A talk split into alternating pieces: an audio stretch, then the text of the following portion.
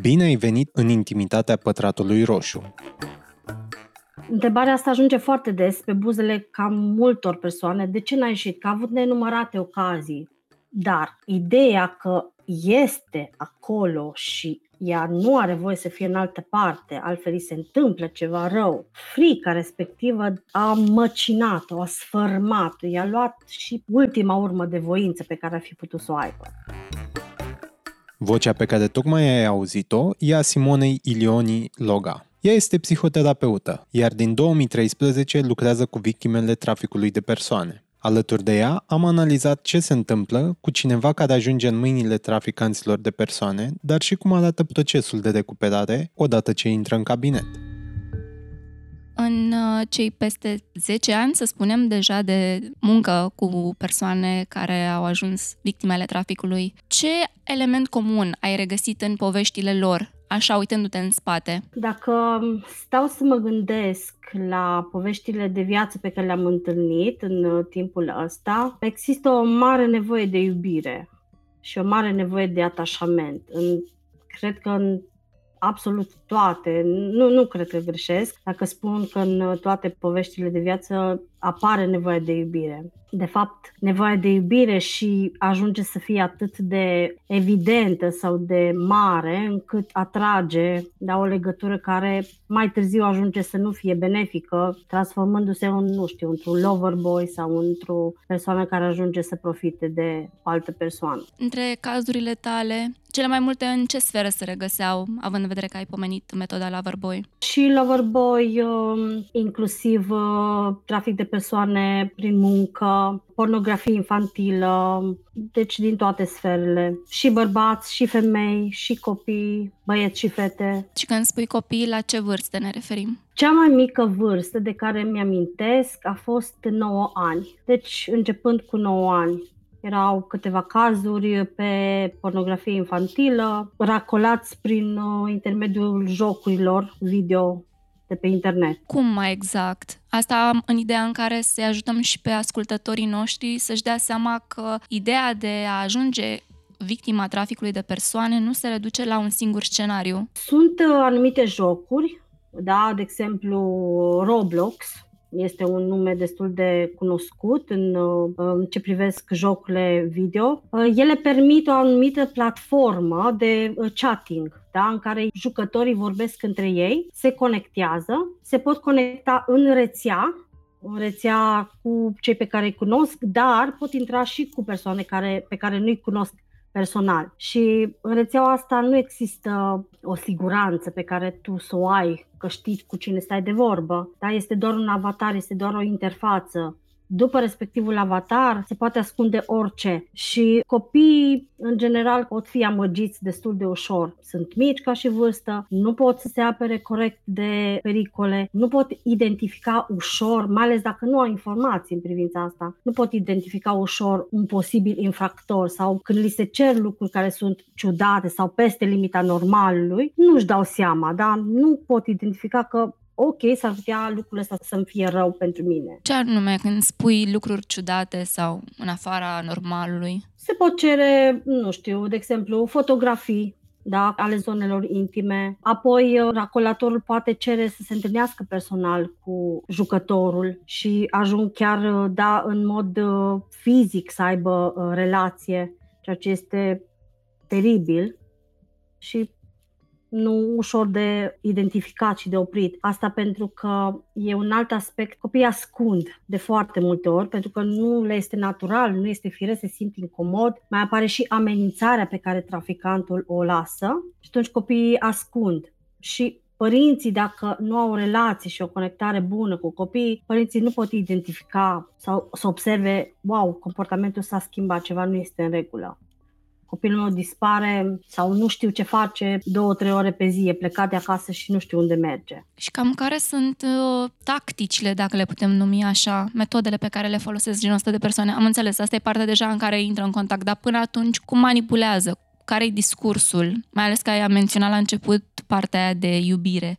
Este destul de recunoscut faptul că racolatorii sau traficanții pot să identifice ușor lacunele unei persoane. da, vulnerabilitățile sau disponibilitățile unei persoane. În momentul în care, ca și copil, de exemplu, da, interacționezi cu un adult care îți urmărește vulnerabilitățile și îți spune, uite, dacă te joci cu mine sau dacă vorbești cu mine, eu pot să-ți ofer cu tare și cu tare lucru. Dacă mi-arăți o parte din corpul tău, poți să-ți oferi cu tare și cu tare lucru dacă nu au informațiile corecte, nu doar nevoia de iubire, da? vine și informația corectă, un străin, de exemplu, nu are voie să atingă zona ta intimă sau nu are voie să o vadă, da? e ușor să ajungă înspre el. Ce înseamnă asta? Copilul nu înțelege sau nu știe că el are o barieră până unde poate permite, un spațiu propriu până unde poate permite cuiva să ajungă. Când ni se cer lucruri care nu sunt firești, da? și sunt educați și învățați în privința asta, copilul spune, ok, o să te spun la mama sau te, o să te spun la tata, asta este o reacție firească dacă are informația corectă, o să te spun la mama, o să te spun la tata, nu ai voie să-mi faci lucrul ăsta sau nu ai voie să-mi cer lucrul ăsta, da? sun la poliție. Dar dacă nu au lucrul ăsta, dacă nu au curajul să aibă sau siguranța că se pot baza pe cineva, pe o persoană de încredere, o persoană adultă de încredere, atunci este ușor să răspundă racolatorului. Este acel uh, salt pe care îl face și da, este vulnerabil, este dispus, poate să fie prins în plasă.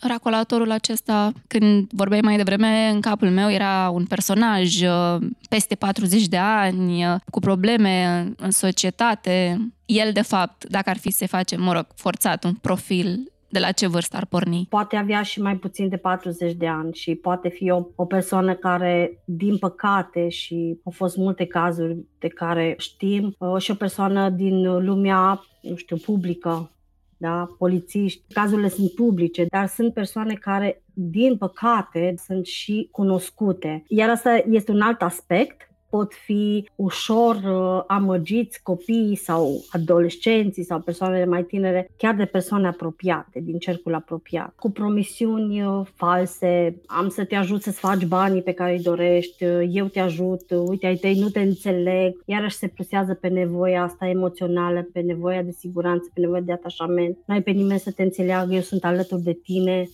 te ajut să-ți faci ce ai nevoie, să-ți îndeplinești visele, uitându-te în spate, cam care este perioada cea mai mare de captivitate pe care o cunoști de victima care a supraviețuit traficului? Aproximativ șase ani și era o persoană de vreo 16 ani când a intrat în, a fost uh, prinsă în rețea. Îți mai aduce aminte cum a fost prinsă? Uh, s-a îndrăgostit, deci prin metoda, dacă putem să-i spunem metoda Loverboy, s-a îndrăgostit de persoana care a racolat-o. A început cu o relație sentimentală, persoana respectivă despre care vorbesc venea dintr-o familie dezorganizată, cu un tată absent și cu o mamă absentă. Părinții erau foarte ocupați cu joburile, prinși cu munca. Un statut financiar foarte bun, nu aveau nevoi financiare, dar în schimb absența emoțională pe care a întâmpinat-o fata respectivă a fost foarte ușor să fie absorbită de situația respectivă, foarte ușor. Pentru că iubitul i-a oferit exact ceea ce ea căuta. Proiecta în iubitul ei nevoia emoțională pe care o resimțea din familia ei. Și atunci a fost foarte ușor să se ajungă la ea. Dacă unei fete da, îi vorbești lucruri care îi plac ținând cont că partea feminină răspunde foarte bine pe afectivitate, da, ești frumoasă, ești cea mai faină, ești cea mai cool, meriți ce mai bun în lumea asta, îmi pare rău că părinții tăi sunt nașpa cu tine, uite câte nedreptate ți s-a făcut, dar eu sunt aici pentru tine, orice vrei tu, eu sunt visul tău, tu ești uh, steaua mea de pe cer, foarte ușor, da, rezervorul emoțional se umple. Din păcate, știm că îndrăgostirea este o fază în care partea hormonală este foarte uh, bine prezentă. Și în momentele respective, dacă în toate reacțiile astea chimice au loc în corpul unui om, partea de cogniție este destul de scăzută să-și pună cuvântul. Pe lângă acestea a venit și nevoia de atașament pe care fata respectivă o avea foarte pronunțată. A fost foarte ușor să fie prinsă în plasă. El era cunoscut, deci era cu ea în liceu sau de seamă? Nu, nu era în liceu, erau prieteni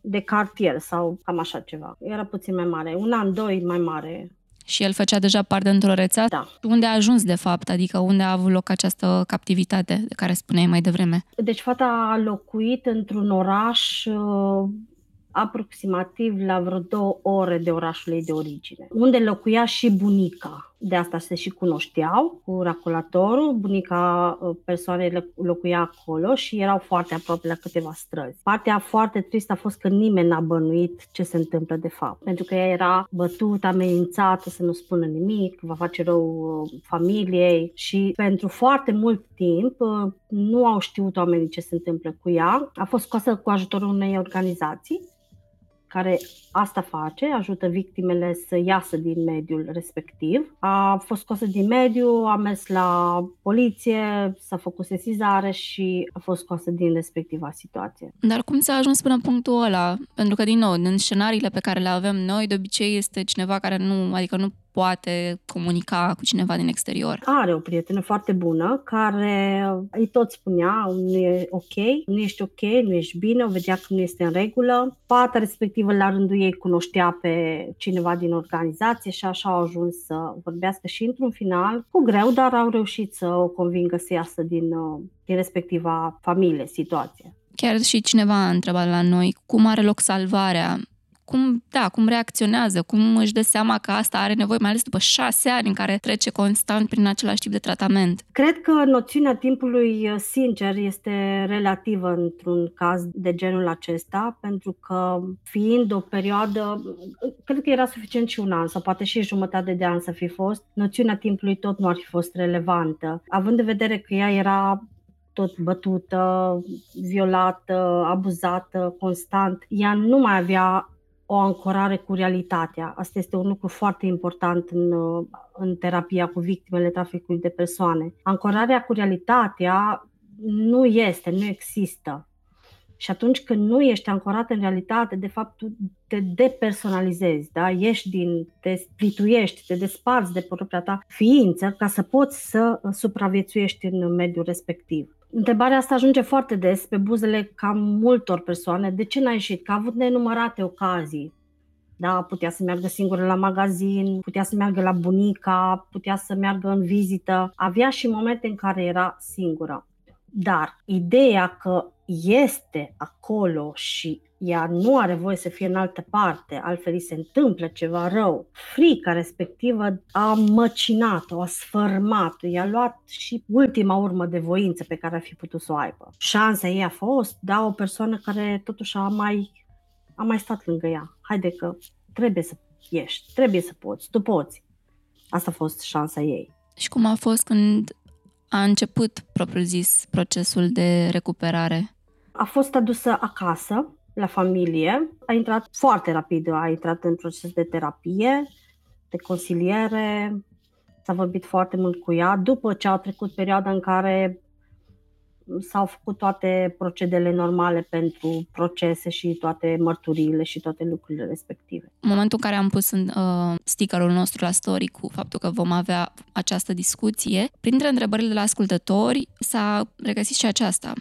Dacă persoana traficată se gândea să se sinucidă. Persoana de care povesteam din uh, povestea respectivă? Da, sigur, da. Au fost uh, diverse și probabil multiple momente în, uh, de-a lungul timpului în care s-a gândit că mai bine ar fi să facă asta, dar nu pot să descriu exact ce a oprit-o. Câteodată a fost grija familiei, și amintea de familie ei, repet, da, era bunica în zonă, putea să o vadă. Mai erau și alți membri din familie pe care putea să-i audă sau să-i vadă și asta a fost cumva ca o da, ca un hook, ca un cârlic care o ținea puțin să nu facă un astfel de gest. Dar se regăsește acest gest în celelalte cazuri de trafic de persoane? Gândul sinuciderii este un gând al disperării, în care persoana care poartă respectivul gând nu mai are nimic de pierdut. Iar o femeie sau un bărbat da, care este traficat, care este abuzat constant, nu mai are nimic de pierdut. Deci cumva e o, o direcție firească, în ghilimele, bineînțeles spus, a situației în care se află. Este gândul ăsta să-și dorească să moară sau să scape din situația respectivă. Revenind la cazul de mai devreme, dacă mai ții minte cum era ea când ai văzut-o, care era discursul pe care l avea despre ea, despre situația în care se afla? Cazul despre care menționam mai devreme este un caz uh, cu foarte multe complicații. Era foarte confuză, nu putea să expună în mod cronologic situațiile prin care a trecut nu foarte detaliat, dar cronologic, nu-și amintea foarte multe lucruri. De ce? Pentru că își bloca amintirile. Da? Aș aminti cronologic anumite situații din viața ei, însemna să treacă din nou prin calvarul pe care l-a suferit. Și atunci da, avea acea înghețare a amintirilor și a fost nevoie de foarte mult foarte multă muncă, foarte multă intervenție ca să poată să își ia inima în din, să poată să aibă curaj să lase emoțiile, că și acestea erau blocate, da? Să simți înseamnă să îți lași corpul să vibreze, da, în urma ceea ce tu ai simțit, să lași mintea ta să curgă cu amintirile și implicit când îți amintești, simți din nou. Deci destul de complicat și destul de multe blocaje, foarte multă confuzie, foarte multă toleranță scăzută la frustrare, incapacitate de a rezista într-o discuție sau de a păstra contact vizual. A fost și o perioadă lungă de timp în care ea a fost acolo și tratamentul de care a avut parte a fost foarte greu și toate astea își spun foarte tare amprenta. Plus că, da, a preluat o parte din adolescență, da, 16 ani totuși, ești aproape major, dar totuși o parte rămâne încă copilărească în, în, în noi. Când a dat semne că începe să își dea seama de toată trauma prin care a trecut, ce reacție a avut sau cum și-a explicat tot episodul ăsta macabru prin care a trecut? Prima reacție, și cred că asta este o reacție firească pentru oricine trece printr-o traumă sau printr-un șoc, a fost negarea nu pot să cred. Este greu să accept că eu am fost acolo, pentru că e, e dificil de acceptat eu să trec printr-o astfel de situație care m-a zdrobit așa de mult, m-a schimbat așa de mult. E copleșitoare întâlnirea cu prima senzație a realității. De asta, în terapie, când um, se începe lucru cu o persoană care a fost traumatizată atât de adânc, nu începem să vorbim despre episodul în sine imediat. Nu e recomandat, pentru că prima dată uh, victima, așa cumva mă deranjează de termenul ăsta de victimă, persoana care a fost în situație de trafic are nevoie să-și dezvolte un simț al realității, să înțeleagă e corpul meu acum, am o libertate, pot să trăiesc, pot să aleg, pot să mă duc sau să nu mă duc, pot să refuz sau să accept niște lucruri care pentru noi sunt normalități. Da? Dar o persoană care a fost în trafic nu, nu le-a avut, nu a beneficiat de ele, da? de liberul arbitru, de exemplu. Și atunci ancorarea în realitate este unul dintre primele lucruri pe care îl facem în terapie când vorbim cu, cu persoane care au trecut prin traume majore, să poată să-și descopere simțurile, emoțiile, să înțeleagă că e firesc să plângă, e firesc să fie frică, e în regulă să plângă, e firesc și e în regulă să, nu știu, să strige, să țipe când își aduce aminte sau când prelucrează anumite momente ale exploatării. Vreau să avem o imagine mai generală asupra fenomenului în România și poate chiar și în Europa. Cum s-a schimbat în ultimii 10 ani? Cel puțin traficul pentru bani, nu bă, doar racolade de minori prin jocuri video. Ăsta pe bani. Noi ca și țară suntem foarte, foarte sus. Noi și Moldova generăm, da? Merg oameni din România în alte țări care fac prostituție sau care sunt victime foarte mult. Din păcate, numărul este sus este sus pentru că și financiar nevoile au crescut, în România mă refer. Este ușor de accesat piața, de exemplu, videochatul, este foarte ușor de accesat și poate fi practicat de oriunde. Până se ajunge, până se identifică, nu e ușor de oprit. În procesul de terapie și de recuperare, persoanele care au trecut prin așa ceva ajung să identifice acele momente de la început în care ar fi putut acționa altfel, nu neapărat că nu pot să intervii asupra trecutului, dar ajung să-și dea seama de acele prime semnale? În terapie, partea asta este relativ uh, importantă, pentru că atunci când îți aduci aminte de unde a început episodul sau situația, de unde a început uh, flirtul acesta, îți dai seama de fapt ce nevoi acute ai tu ca și ființă. Da? În momentul în care știi că ai răspuns emoțional unui lover boy, îți dai seama, a, ăla a fost momentul în care eu am uh, avut nevoie de cineva să fie lângă mine și nu a fost nimeni. Și cu asta poți să identifici nu doar momentul în care a început, ci și nevoia care te-a determinat să accepti invitația. Și este o parte importantă din uh, procesul terapeutic pentru că înseamnă și asumare, adică este nevoia pe care eu am avut-o în sensul acesta, da?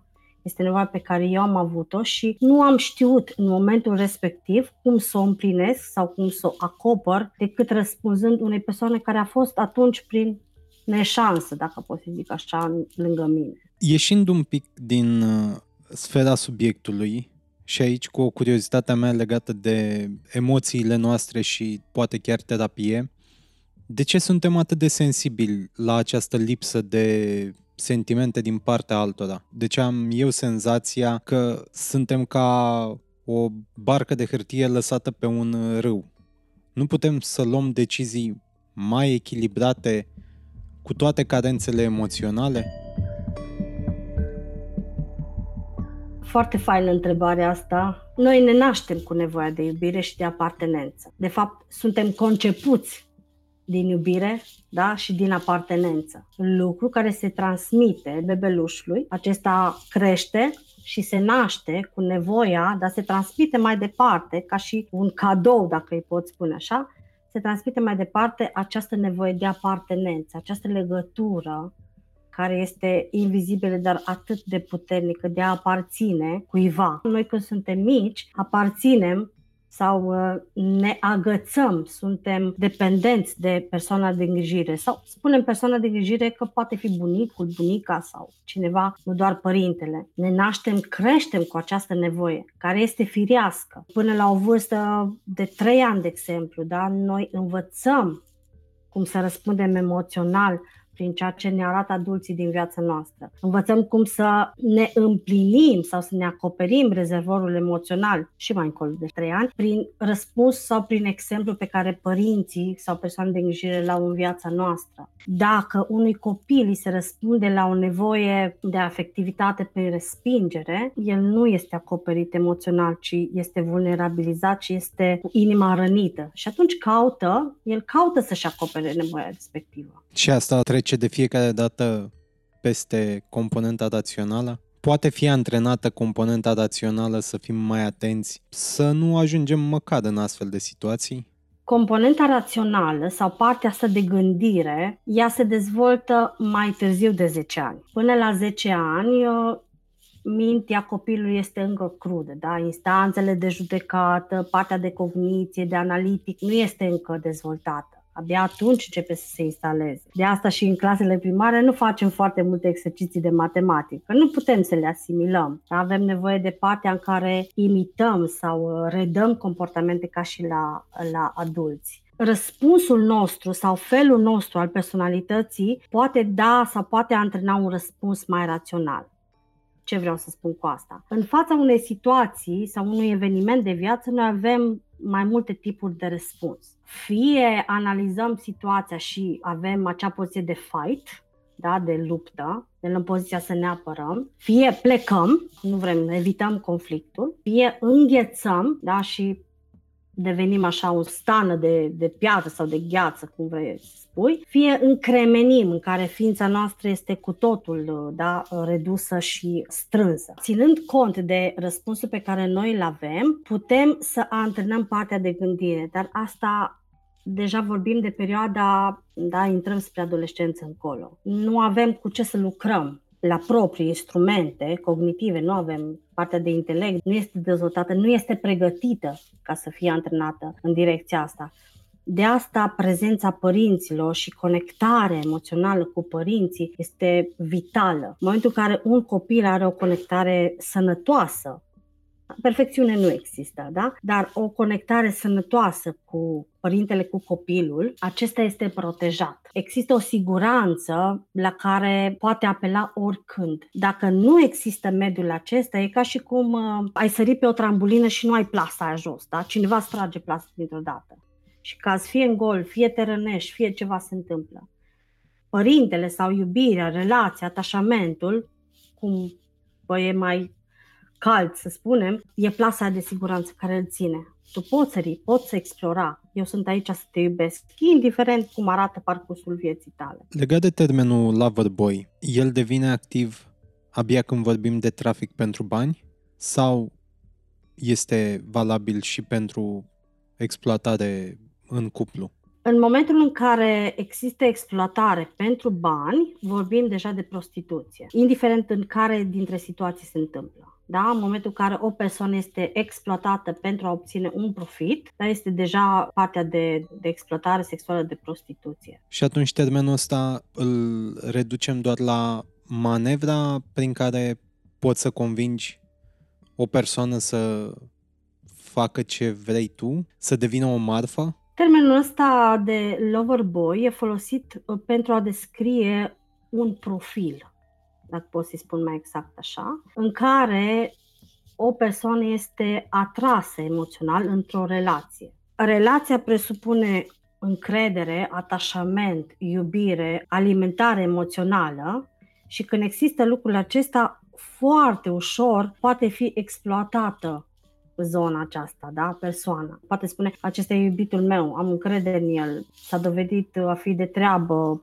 nu am niciun dubiu. Nu-și mai pune, cel mai probabil, da? și în cele mai multe cazuri, nu-și mai pune problema dacă este ceva în neregulă cu el. Eu nu-i cunosc familia, dar nu pot să știu. Sigur, el e de treabă. Ne regăsim într-o perioadă destul de în plină dezvoltare, i-aș zice, pe foarte multe planuri. Și asta e o dezvoltare a societății. Pe subiectul nostru aș vrea să mă concentrez pe conceptul de muncă sexuală și aceste trei tipuri, trei uh, implementări ale ei. Odată vânzarea de conținut digital prin platforme ca OnlyFans, apoi videochat-ul, care presupune aceeași vânzare a imaginii plus o interacțiune destul de mare ca timp și ca implicare cu plătitorii și nu în ultimul rând prostituția clasică, sex cu oamenii care plătesc. Dintre toate astea, OnlyFans și zona asta de nuditate vândută mi se pare cea mai problematică pe subiectul nostru. Mie îmi lasă senzația unei normalizări a unui comportament. Am putea face cumva separare între ce este empowerment în zona asta și femeile au putere asupra corpului lor și ce este încă un rezultat al exploatării, dar cu altă îmbrăcare a discursului? Ideea de empowerment uh, este uh, valabilă sau disponibilă nu doar pentru femei, ci și pentru băieți. Pentru că și băieții sau da, băieții pot fi în situația de exploatare. Un lucru foarte important și foarte la îndemână pentru uh, noi toți, ca și familii în societatea românească, este să ne învățăm copiii să înțeleagă spațiul lor personal și să înțeleagă corpul lor și faptul că nu oricine poate avea acces la intimitatea lor. Sunt doar anumite situații specifice, clare, în care ei pot să dezbrace. Dacă ești la medic, de exemplu, și ai o situație de boală sau te doare ceva și medicul te consultă, sau uh, ai o problemă și arăți uh, unui părinte. Dar sunt niște situații foarte clare în care cineva poate să atingă sau să treacă de limita uh, normală. E un concept care destul de greu este acceptat, aceea ideea de spațiu personal și că copilul are, are dreptul să spună nu. Gabor Mate, marele psihiatru, spunea a spune nu este primul lucru pe care copilul trebuie să-l facă și părintele trebuie să-l accepte. Adică nu vreau să pui mâna, este corpul meu, este trupul meu, până aici nu ai voie, nu-mi place, nu mă atinge. Învățând și educând copiii de mici, însemnând vârste foarte mici, chiar bebeluși, cum facem asta la bebeluși, le implementăm verbal acest concept. De exemplu, acum o să te schimb. Uite, acum îți spun pampersul. Acum te șterg la funduleț. Ce facem? Îi spunem pașii și limita până unde mergem. Acum o să merg să te spăl haide, poți să te spăl, chiar dacă el este un bebeluș. El își asimilează și își înregistrează permisiunea pe care părintele o face. Asta este partea de normalitate. Învățând așa copiii noștri, în general mă refer, ei cresc cu ideea nu pot să dau voie sau nu pot să dau spațiu oricui în viața mea. Există o barieră până unde poate ajunge cineva. Apropo de nuditate, da? În momentul în care îi se cere unei fete să facă poze, fotografii, să trimită fotografii, nu știu, chiar și parțial dezbrăcată, fata respectivă, dacă a avut parte de informația corectă, educația corectă, sănătoasă, va spune man, este, este corpul meu, eu nu-l arăt la nimeni. Dacă vrei să fim prieteni, putem să fim prieteni și fără fotografii de genul ăsta. Și dacă mai îmi ceri o dată sau poate chiar acum, da, o să spun poliție. Îmi lipsește un pic uh, optimismul pentru generațiile dintre 90 și 2020. Cred că sunt 30 de ani în care s-au născut oameni cărora le lipsesc foarte multe lecții din sfera asta. Ce facem cu ei? Pentru ei, ce lecții mai pot funcționa? Vestea bună, eu cred și așa am convingerea că este o veste bună, e că oricând sesizezi sau remarci nevoile pe care sau lipsurile pe care le-ai putea avea, poți să mergi să începi o călătorie de vindecare. Da, e o perioadă foarte lungă și în terapie, împreună cu colegii mei, vedem foarte multe situații care ajung în cabinet tocmai pentru că nu au avut informație, nu au avut atașament, nu au avut, nu știu, o familie sănătoasă care să-i susțină. Dar partea bună este că acum avem informațiile și putem să ajungem ușor la ele. Am putea scoate din perioada asta o psihologie a poporului român. Eu simt că lipsește această înțelegere a societății românești pentru că mare parte din expertiza psihiatrică și terapeutică pe care o avem vine din afară, implicit având atâția ani de dezvoltare. Să mă aștept în următorii 10 ani să vedem terapie specifică românilor? Cred că este și acum, sunt anumite abordări care pot atinge lucrurile sau obiceiurile sau lucrurile care sunt specific românilor. Uh, de ce? Avem și noi taburile noastre cu care ne luptăm, avem și noi spiritul ăsta de orfan pe care l-am moștenit după, după comunism, care se simte și care cumva încercăm să-l vindecăm și um, în general când vorbim de terapie e nevoie să te pliezi pe ceea ce clientul are nevoie să lucreze. Chiar dacă metoda sau tehnica sau abordarea este din afară, nevoia firească este cea culturală, cea din care provine clientul. Și atunci lucrezi, uh, vorba aceea la firul ierbii, cu materialul clientului. Că da, cred că e optimist să spunem, sau cel puțin uh, îmi doresc să rămân optimistă în, uh, în segmentul ăsta că putem să ne pliem pe ceea ce societatea românească, nevoile poporului nostru se remarcă, se văd. Fără ca cele două subiecte ăsta din ultimele minute și cel general al discuției noastre să aibă neapărat legătură, dar vorbim de traumă. Și atunci cred că am ajuns în acest moment în care să dăm ascultare acestei întrebări de la ascultătorii noștri, cum e viața după și cum trăiești cu trauma. Și cred că mai important e cum trăiești cu ea.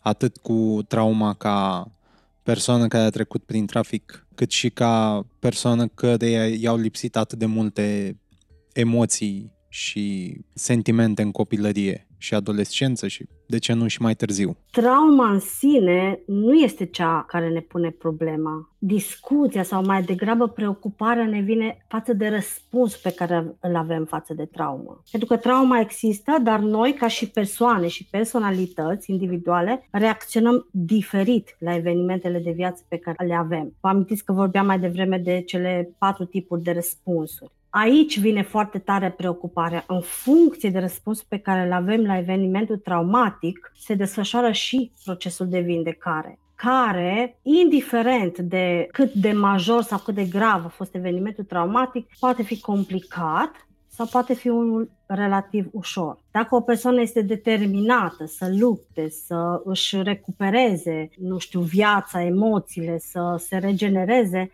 va fi unul mai ușor decât pentru o persoană care, de exemplu, este anxioasă, da? care manifestă teamă și care își pune mii de întrebări la orice pas, care parcurge o bucată de drum de vindecare și apoi își dă seama că are o nesiguranță și se mai întoarce încă cinci pași înapoi. Cam ăsta e procesul de vindecare în traumele severe.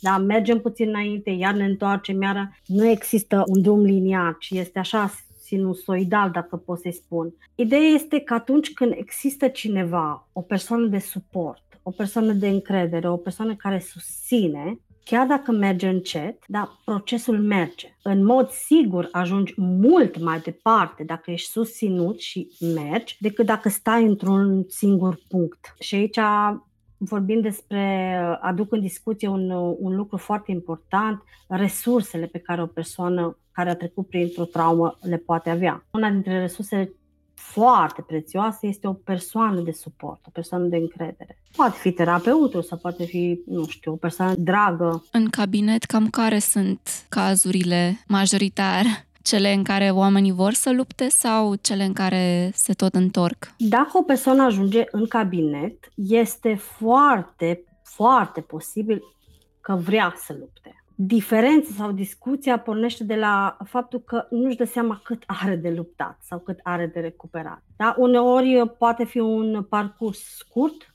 sau o nevoie scurtă, o intervenție scurtă, iar la alte persoane poate fi vorba de un an, doi, trei, cinci. Depinde foarte tare de cum își setează și puterea și resursele și determinarea. Dar dintre cazurile astea, strict pe trafic de persoane, ce element comun ai sesizat în terapie, ca reacție sau ca rezistență, poate, în cazul traumei? Ca și element destul de comun e lipsa de încredere în sine și lipsa unei imagini de sine sănătoase. Asta este un element foarte des întâlnit, care poate fi exploatat foarte ușor. Pentru că dacă nu există o imagine de sine sănătoasă, nu perfectă, dar sănătoasă, de genul voi putea să traversez și perioada asta. Chiar dacă nu am resurse, voi putea. Cer ajutor. Asta este o reacție sănătoasă. Dar dacă am o reacție, nu știu, de genul sunt praf, nu mă iubește nimeni și apare un făt frumos, da? e foarte ușor ca eu să fiu, să devin vulnerabilă și să cad în plasa racolator. Din nou, dacă, de exemplu, ai trecut deja prin asta? Este foarte probabil. Este foarte probabil dacă nu a fost o vindecare corectă sau o vindecare sănătoasă sau poate a avut loc un uh, nou eveniment traumatic care a tulburat apele și care a scindat acolo. Este foarte probabil.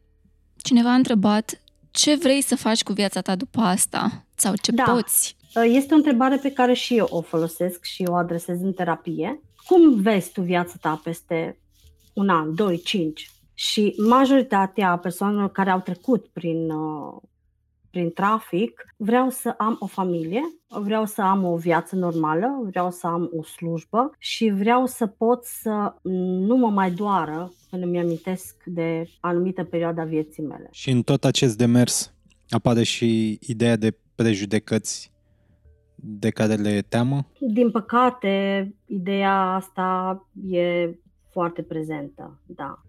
Dacă persoana care a trecut prin trafic vine dintr-o localitate mică, un sat sau un orășel mai mic, vestea despre situația prin care a trecut se răspundește foarte ușor și e greu da, e greu de digerat și e greu de gestionat. De asta foarte multe se și relochează, da, se mută în alt oraș sau schimbă domiciliu sau nu mai vor să meargă în uh, localitatea de origine. E dureros pentru că, da, se confruntă cu un efort pe care el îl depun sau ei îl depun și vine o persoană care poate nu știe despre călătoria persoanei traficate, nu știe cu ce greutăți s-a confruntat, nu știe cât de durere a suferit și îi trântește un, da, o lozincă din aceasta grea. Nu, e greu de digerat și atunci preferă să se uh, mute în alt oraș sau în altă localitate. Dacă ar fi să faci o medie, cam în cât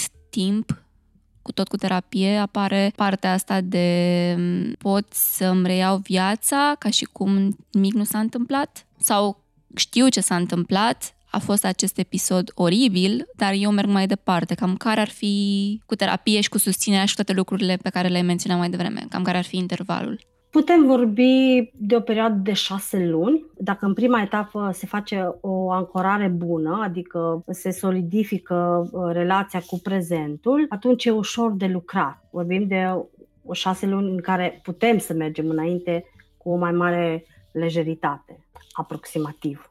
Și să zicem, extrema cealaltă? Cunosc cazuri cu care am lucrat și trei ani și nu, nu au putut face ancorarea în realitate, pentru că trauma a fost severă și repetată și când am ajuns la o fază de platou și de liniștire s-a produs o altă situație grea și am luat-o de la început. Ne apropiem de final cu discuția noastră, dar aș vrea să încheiem într-o notă pozitivă sau cel puțin optimistă și în ideea asta aș vrea să avem o listă sau o sumă de idei ce ar vrea să știe fostele persoane în trafic, ceilalți, care ar fi semnalele pe care ceilalți să le evite sau să știe și chiar în recuperare. Un lucru important care poate fi ca un mesaj dinspre cei în vindecare către outside, către lumea din afară, e să-și amintească că sunt iubiți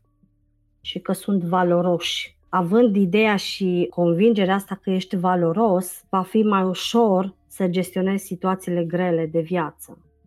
Când ai um, credința asta interioară că ceea ce tu faci sau ceea ce tu alegi merită ce este cel mai bun, te ajută să-ți păstrezi spațiul personal, imaginea bună de sine și să rămâi într-o siguranță emoțională. Și în aceeași idee, făcând cumva un uh, cerc, închizând cercul de la începutul discuției, la ce semne să fie atenți părinții că ar putea avea un copil abordat într-o formă sau alta de străin pe internet sau chiar și în viața reală? Sau chiar și prieteni. Prieteni, adică mă, nu mă gândesc doar la um, minori. Sigur, putem adăuga și prieteni, putem adăuga și profesori, putem adăuga și colegi de muncă, de școală. La ce semnale să fie atenți ceilalți? În primul rând, la schimbarea de comportament. Dacă până într-o anumită perioadă de timp copilul sau persoana a avut un comportament într-o anumită manieră și apare o schimbare care se remarcă, care este evidentă, este de tras un semnal de alarmă. De la a se îmbrăca, de la a vorbi pe ascuns la telefon, de a trimite tot tipul mesaje, de a șterge mesajele pe care le-a avut. Uh, la asta este foarte important să fie atenți părinții. Avem la îndemână metode de control parental pe device-uri. Chiar dacă este destul de aspru subiectul, e foarte bine să fie implementat. Copiii noștri au nevoie de adulți care să fie prezenți în viața lor. Aici cred că se impune o paranteză. Supraveghere și control ar trebui să fie cumva o un echilibru între ele. E foarte ușor să cazi în extrema controlului și e deosebit de ușor să faci asta când uh, ești părinte, dar cred că mai degrabă supravegherea e cea care ar trebui urmată. Corect, așa este. Eu am folosit termenul de control parental gândindu-mă la aplicațiile care fac asta. Da. Și cu orice fel de aplicație de uh, parenting, de control parental, de filtrare a ceea ce se întâmplă pe device-uri, dacă nu ai conectarea emoțională cu copilul, ele pot fi 15 aplicații pe un device și să nu folosească. Ideea este că ai nevoie să stabilești o relație, ai nevoie să cultivi o relație de încredere cu copilul tău. El să știe că orice prostie ar face, poate veni la mama sau la tata și să-i spună. Să aibă curajul acesta să facă saltul în gol. Nu contează ce, dar important este ca eu să mă duc în siguranță. Când nu se întâmplă asta, e nevoie noi, ca și părinți, să ne punem semne de întrebare. Dacă ni se ascund lucruri, înseamnă că fie suntem prea aspri sau prea controlatori, prea dominatori cu copiii, fie nu petrecem suficient timp cu copilul ca să ne putem conecta. Și ceilalți, toată sfera asta de prieteni, colegi, trecând, ieșind din sfera copilului, cum să nu treci acele bariere de te bagi în viața omului. Cred că asta e, e foarte important pentru că majoritatea pot avea aceste restricții și totodată asta se poate întoarce ca un reptoș că te bagi în viața cuiva. Dacă trecem de vârsta copilăriei și mergem spre adolescență, rolul sau locul pe care părintele are în viața copilului se schimbă. Nu mai este cel care supraveghează într-un mod foarte atent lucrurile, ci devine, se poziționează în rol de partener da, de nu prieten, ci de acel partener în care adolescentul să aibă încredere, cu care să se relaționeze. Pentru că adolescentul se îndreaptă spre vârsta adultă, în care devine rebel, în care își caută identitatea și are nevoie de părinte să fie acolo, dar să nu fie da, focusat sau să nu poată respira în mișcările lui. Mă întorc din nou la aceeași uh, idee, ai nevoie de relație ca să ai încredere și ca să poți să simți când lucrurile sunt, uh, sunt diferite. Chiar dacă este adolescent, chiar dacă este tânăr, chiar dacă este adult. În relația cu persoana de încredere, noi răspundem în primul rând emoțional. Da? Dacă avem o reacție de frică, vrem să ascundem ceva, noi în primul rând răspundem prin corpul nostru, prin ceea ce noi emanăm prin corpul nostru. Este un răspuns hormonal, dar noi ne încărcăm cu răspunsurile astea hormonale. Iar în relația apropiată, lucrurile acestea se simt. Vă dau un exemplu foarte, foarte simplu. Ați fost vreodată într-o încăpere în care nu ați cunoscut pe nimeni, dar ați simțit o anumită tensiune? Da, eu da. Exact. Pentru că este răspunsul pe care îl simțim emoțional de la ceilalți. Imaginați-vă într-o relație apropiată. Este și mai uh, ascuțit simțul acesta. De aia e nevoie să ne relaționăm. Nu putem să, nu putem să trecem peste sintagma asta. Nu avem cum ca să rămânem sănătoși emoțional. Asta a fost. Mulțumim foarte mult pentru toate informațiile utile și care sper să ajungă unde trebuie, de partea cealaltă. În caz că mai ai tu ceva de adăugat și simți că e important ca ascultătorii noștri să afle, acum e momentul. Da, aș vrea să încurajez pe cei care trec prin situații dificile. Nu vorbesc doar de trafic de persoane, că e destul de greu subiectul acesta, dar și pentru cei care sunt în situații dificile sau cei care au fost în situații de trafic sau cei care se simt în, într-o situație de abuz, să ceară ajutorul.